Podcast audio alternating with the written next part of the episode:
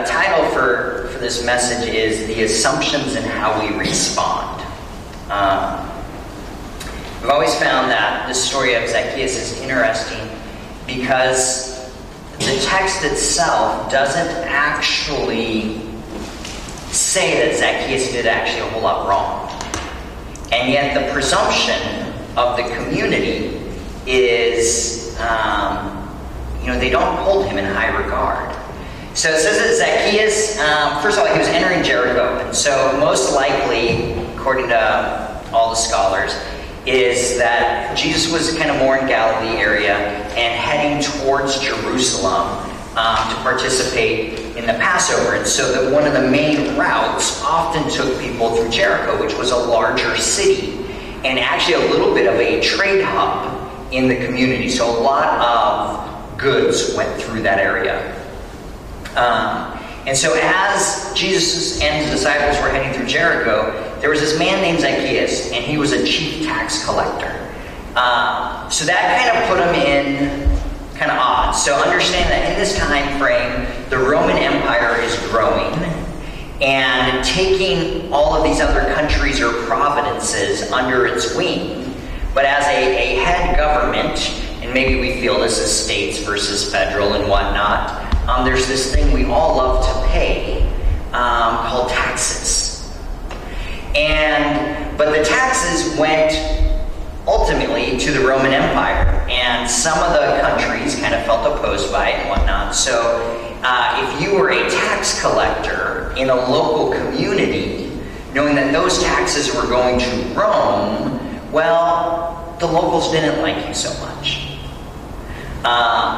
And so it says Zacchaeus was a chief tax collector, and the language there is different from what is described as a regular tax collector. So as a chief tax collector, he is probably closer to like a customs superintendent, right? So trade and customs, everything coming through, taxing more wholesale, maybe in charge of all the more lower level tax collectors who are just...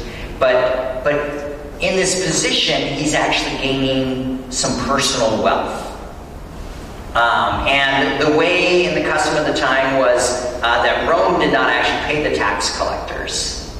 The people you were collecting tax from paid the tax collectors. So if you owed Rome, 10% or whatever it was at the time, then the tax collectors would add a surcharge, and that was how they made their living.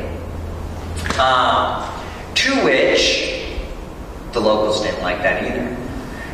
As the chief tax collector, all the underling tax collectors probably also paid a portion to the chief tax collector.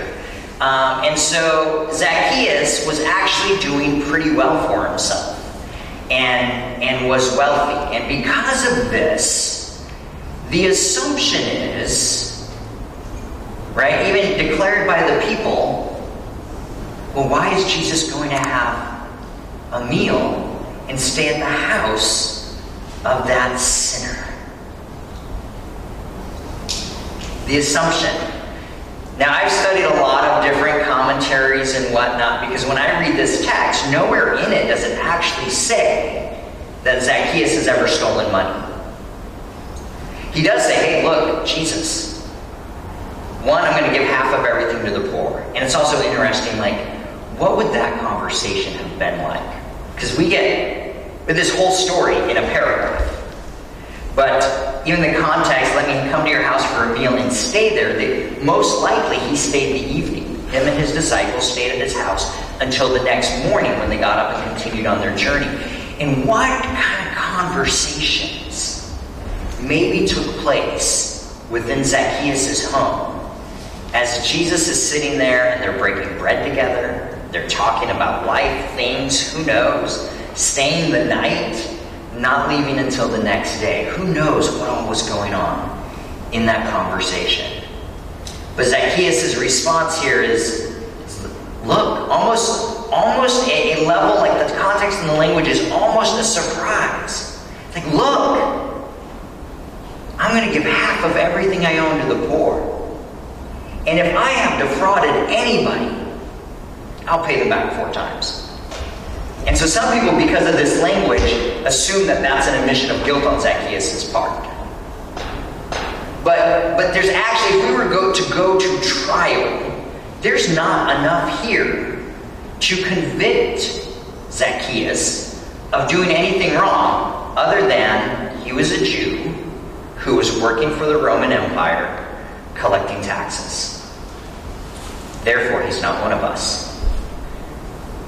And almost, because he's a tax collector, and there was probably within that time frame and culture a lot of abuse or oppression being used by the privilege of his position to, other tax collectors probably maybe, I want to go on vacation next week, so I'm going to levy a little bit more money on the surcharge so I have a little bit of spending money. There was probably, there was some things that went on that contributed to the assumptions of the people about Zacchaeus. Or stories they began to make up in their mind. But in the text itself, there's actually nothing to say that Zacchaeus took advantage of his position or stole from people. Now, this is not a popular opinion. I will tell you, in every commentary I've researched, I've looked, I have found nobody else with this. Everyone is like, yep, he's a sinner. Yep, he stole things. Yep, it's this automatically accounted thing. And I look at the text and I go, I don't see that. What if the story is actually, the language, look. Now, if you do math at all right, so let's just say if Zacchaeus was stealing things, I'm going to be his public defender here for a moment. Let's just say Zacchaeus, if he was stealing things, right? He's amassing wealth, he's rich. So also, if you're rich, you've obviously taken advantage and stolen from people, because that's what you rich, affluent people do. It's the only way you get ahead is by taking advantage of people. So let's judge rich people. But let's say he acquires some wealth. He's got some mass in his account. And he comes out and he says, look, I'm going to give away half of everything I have. So he goes from having 100% of whatever this pie is to only having 50%. Right? That's half of what he had. So he's just initially started off by reducing his wealth significantly. So we go from 100 to 50. And then he says, you know what? If I have stolen from anyone, I will give them 4 times whatever I've taken. Which 4 times would be 400%, right? So if you're following math, he starts with 100% of his wealth. He goes to only 50% of his wealth because he's giving away half of everything he owns. But also then makes this claim, which is just impossible to say, at this point too, if I have ever actually taken advantage of anyone, I'm going to give away 400 times in repaying. Like the math just doesn't work. There's no way he could have actually done that. And I think, again, it's this almost this confession of like, look, I'm going to give away half of what I have.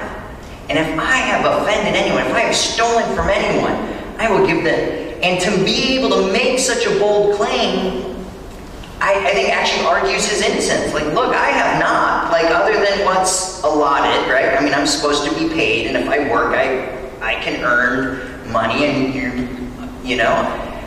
So I'll pay 4 times as much. I actually think the audacity of his claim of what he's willing to do even proves his innocence further, that he was just a Jewish guy living in a community governed by the Roman Empire, trying to make the best out of his life and figure out what he can do. And our assumption... the assumption of the people, let's label him a sinner. First of all, kind of discredit. One, you're in that time frame too. Just because you were working for the Romans, you were sort of pushed aside. They're the oppressor, and you're choosing to work for the man. Therefore, all of that's blood money, all of that's this, and set aside. Furthermore, you're a tax collector, which means you're taking advantage of people. And it's clearly evident because you are gaining wealth and you are rich, and therefore that's even further proof that you have taken advantage of people. And all all of a sudden, without any evidence, people's story that they're making up begin to label this person Zacchaeus. But let's look at Zacchaeus' actions. Yes, he was a chief tax collector, but he hears that Jesus is coming from Jericho. And at this point, there are rumors, even as we've seen, we talk about some of the stories where Jesus healed the lepers, and he's like, hey, don't go and tell anyone, because I don't want, these big crowds and whatnot. And of course, they went out like, oh, Jesus healed me, right? So the rumors are getting out. And Zacchaeus is curious. Who is this Jesus? He's probably heard some of his teaching, heard of some of his miracles. And this person who is ostracized by the community still has this longing, like, is this the Messiah? I don't know, but I must go and see. And he presses in and he finds this crowd because everybody wants to see Jesus right now. And he can't see, so he goes further down and he climbs a sycamore tree in order to see, which is probably not necessarily dignified of like wealthy or whatnot, but at what level, what are you willing to do in your life just to catch a glimpse of Jesus in your community, of God at work? I think it speaks to his heart. I mean, if Zacchaeus really didn't care, he wouldn't have put in all this effort to see Jesus. But he puts in this effort because this desire, this thing, like, Jesus is coming through our town. I must see him. And so he runs down the road, he climbs the sycamore tree, and he gets to see Jesus. And I love it because it also, when Jesus is there, it's this, I must stay in your house. The language, it's this absolute, almost like there's not even a choice. Sometimes God works in divine ways that the language there is so absolute, like Zacchaeus, come down from that tree. I must stay with you. I don't have a choice. I need you. And yet, when we talk about this love that changes the narrative, it's again this moment where Jesus is walking, and even with people in our life, first we need to see, right? We need to acknowledge that something is going on. And so if we are walking by other people who maybe are ostracized or they're looking for connection and whatnot, do we acknowledge their situation? I see you lingering on the edge all the time. I wonder why they're there. And then we get a choice to respond. What am I going to do with this? Should I go talk to them? Do I not talk to them? How am I going to respond? And then we're drawn to actually react or take action. Do we go and sit with them? Do we invite them for a meal? And if we're going to have this love that changes the narrative for others as well as us, and we go through our lives every day, seeing people, interacting with people, how do we respond and react? Are we so busy and so down there that we miss maybe a Zacchaeus in a tree because we're on our way somewhere? We have an agenda. Are we able to slow down and just see the people who are in our lives? And to look around and go like, who might be hurting? Who might need a connection? And to make a choice to then connect with them. This is Zacchaeus. Look, I must stay at your house tonight. The other thing that's interesting, as this gets done, and Jesus responds after Zacchaeus makes his bold claim, he says, today salvation has come to this house. And almost this reminder of people who have looked at Zacchaeus as other, because he's working for the Romans, because he's a tax collector, he's other. And this reminder, hey people, he too is a son of Abraham. You want to make him something else because of his role or his job, what he does, because he's a sinner and you've labeled him that. And just this reminder, he too is a son of Abraham, which means he too is part of the chosen people of God. He too is a part of the people whose salvation will come throughout the whole world through Jesus the Messiah. He too matters. He too is a human being. He too is loved by God. He too is an image bearer of the divine. he too. And when we look, and I think about assumptions and bias, and now the term bias literally basically means a preference based on something. Now, I have a personal bias. I'm going to tell you that I believe my wife is the prettiest gal, sorry ladies, in this room right now.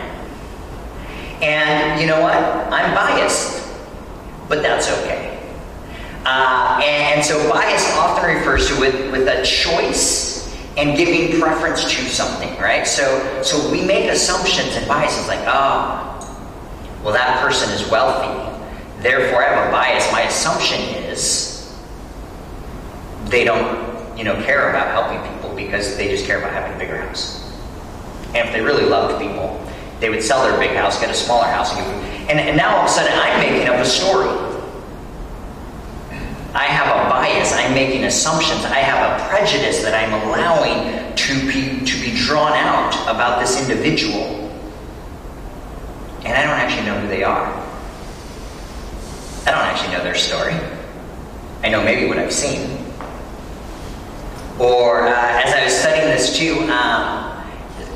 one of the cautions in assumptions and even going into a specific article around educators in schools was to not end up making decisions based off a single story. Right? So sometimes maybe in a moment you see me, and I do something, or you hear a story about me. And based off one story, or a single story, oh, well, this person must be like this. And maybe that story is actually me on my worst day. I do have grumpy days. I'm not always as amazing as I am the other days. I have bad days. One of the lines I love to say is you never know when you're going to walk into somebody else's bad day, but if that is what you choose to determine who I am, if you saw me on my worst day and then you said, well, that is who they are, you would not like me and probably fire me right away. Let's vote of no confidence and get this guy out of the church if you were to judge me on my worst day. And so the argument even around assumptions and biases about people is do not ever make biases or decisions or labeling of people based off one story. Don't ever allow a single story to influence you. Gather more information. Learn who people are and where they are. As we were talking about assumptions and biases, Shiana and I was driving. Want to go ahead and come up. She's going to share some. We got this debate, and it's kind of interesting just how our brains think, because I basically asked her, I forget the exact question, but like, what leads to people's assumptions and or influences? And she immediately started talking about more inward or internal things. And my mind was entirely on like external. What are things that lead you to make assumptions about people? Just think about that for a moment. So in my mind, I'm like, how they're dressed, how they talk. Do they talk intelligent? Are they educated? But it's all these external things, like, do they smell? Do they root for the Buffalo Bills? Like, these are things that cause me to make assumptions about people and external. And I asked Shiana, and she instantly had a different response to my externals. As far as the assumptions, I think instantly about fear. Like our fears play into assumptions and traumas, whether it's our trauma or a loved one's trauma and what we know about them.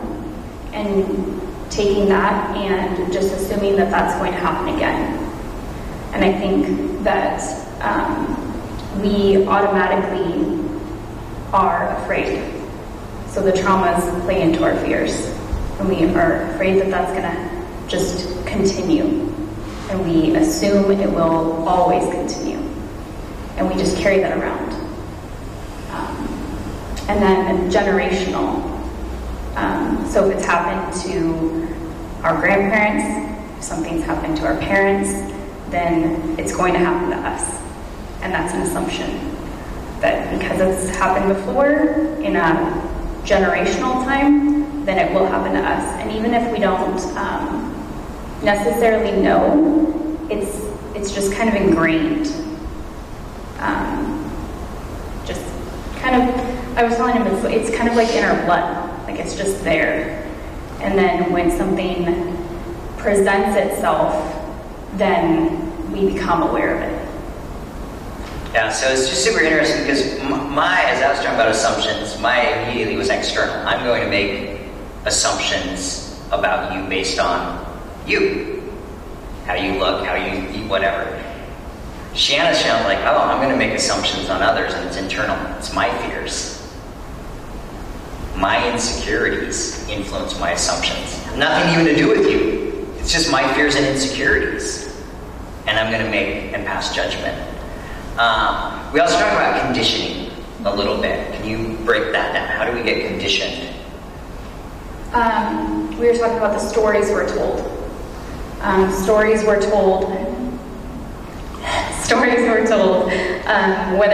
we're told by our parents, stories we're told by schools, stories we're told by friends. Right now, we're dealing with stuff with Taylin at school.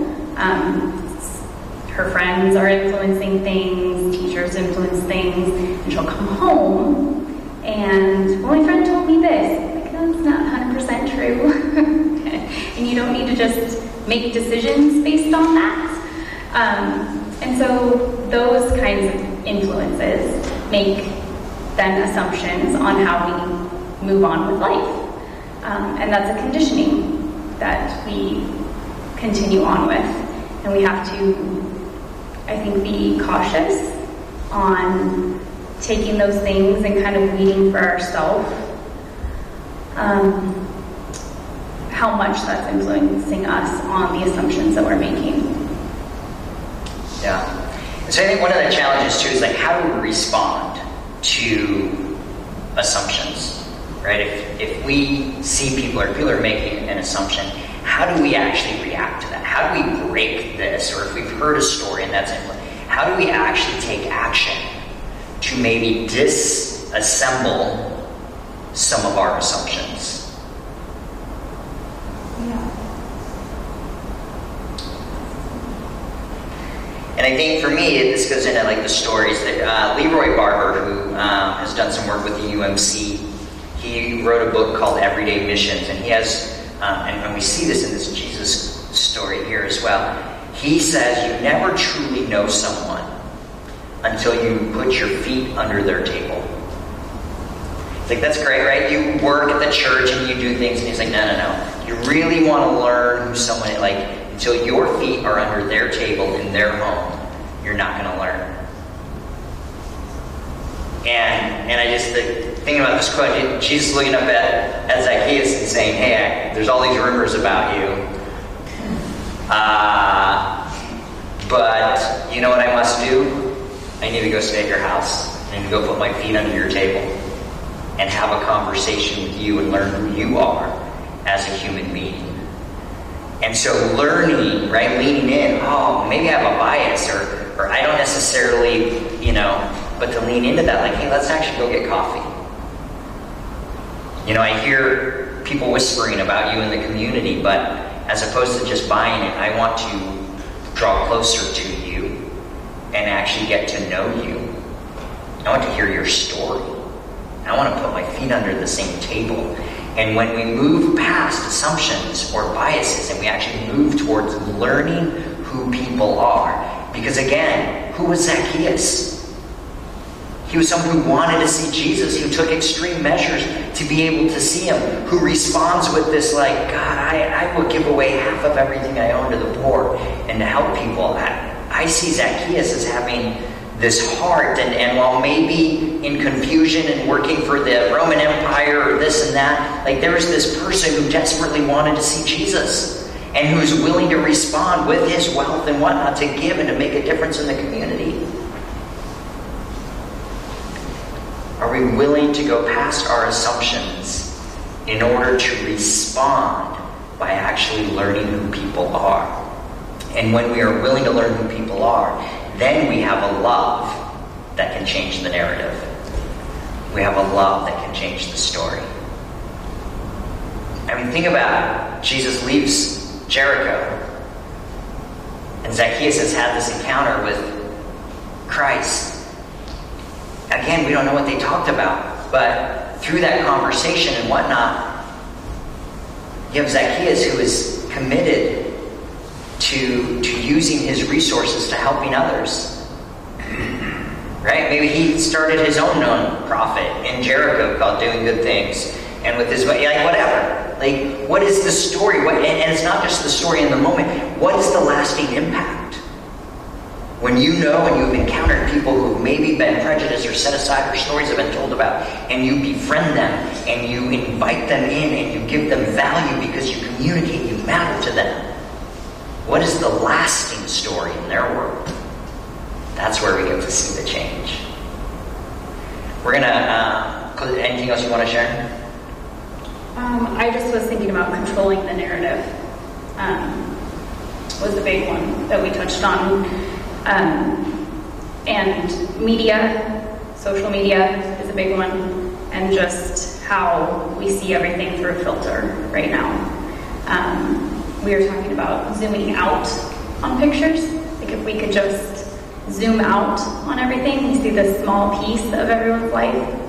And if we could just zoom out and see the big picture, I think that would help also with assumptions. We just want to see everything through this big, beautiful image versus the small piece that maybe doesn't show everything so beautifully, right? Or maybe it shows only the beautiful piece, and then we see messes or other pieces. Yeah, the idea of controlling narrative too, there's, I've been interviewed, with the work I do in Street Level Gang Outreach, House of Service, I've been interviewed from time to time on some of the news media outlets. And it's always interesting because the conversation is much larger than what you get presented in the story. And the lines that they choose to use, I'm like, oh, well, that's a little out of context because you didn't, share all of that. And then if somebody were to only hear that soundbite that you did choose to share, like my perception would probably be a little bit different. Or if that's all you knew of me or my, the work we did. And with that, this being Black History Month and celebrating that, one of the things, and that I would encourage you to do, because I know some people are, there is some desire to actually learn where have we been oppressive, where have we done harm. But I would challenge you in that if you're willing to do some work and effort to maybe learn something around some assumptions. Or why are they still upset about this? Or we hear those things. I just heard those things last night. Oh, it's all in the past. Is if we're going to control the narrative, who do we choose to read? Do I want to read a text about how the impact around things around Black History Month from an old white dude? Or should I pick up a text maybe that was written by a person of color who has a different view? If I really want to change my perspective, who am I going to choose to read? That will change how we're controlling the narrative or controlling the media as well. And so there's an opportunity for us to respond to our assumptions, to maybe change some of our biases that give a certain people group or demographic an advantage. And this wasn't a whole people group. In this story around Zacchaeus, it was an individual who was marginalized. And for maybe some of you, like, I know I have a bias, and it probably speaks out. I really struggle to sit down with the affluent because I have worked direct services a long time. As a kid, we were not very wealthy. We would have been in kind of the working poor, marginalized. There's like rice and beans for dinner again, because that's the best we can do. Like those were some of my growing up. And so my bias is towards the affluent. And it's mostly comes from my ignorance. I don't understand. I've never been in those communities. I've never had to manage a larger budget in those ways. But how do we break those biases? This Wednesday I'll be at a breakfast with Portland Christian one percenters. They're all like top lawyers, executives, whatnot. And so I'm intentionally like, I don't understand you are. It's easy for me to judge you about how you spend your wealth or don't invest your wealth. And so I have breakfast with them once a month. And I have learned that they too are people. And they're trying to figure out how to live their life and how to be responsible and whatnot. And so action, how do we respond to our assumptions about individuals or whole people groups? How do we respond to our biases? How do we maybe change in order to see a story a little bit differently, and a story that may invite them into seeing them as a human being, which could change their narrative?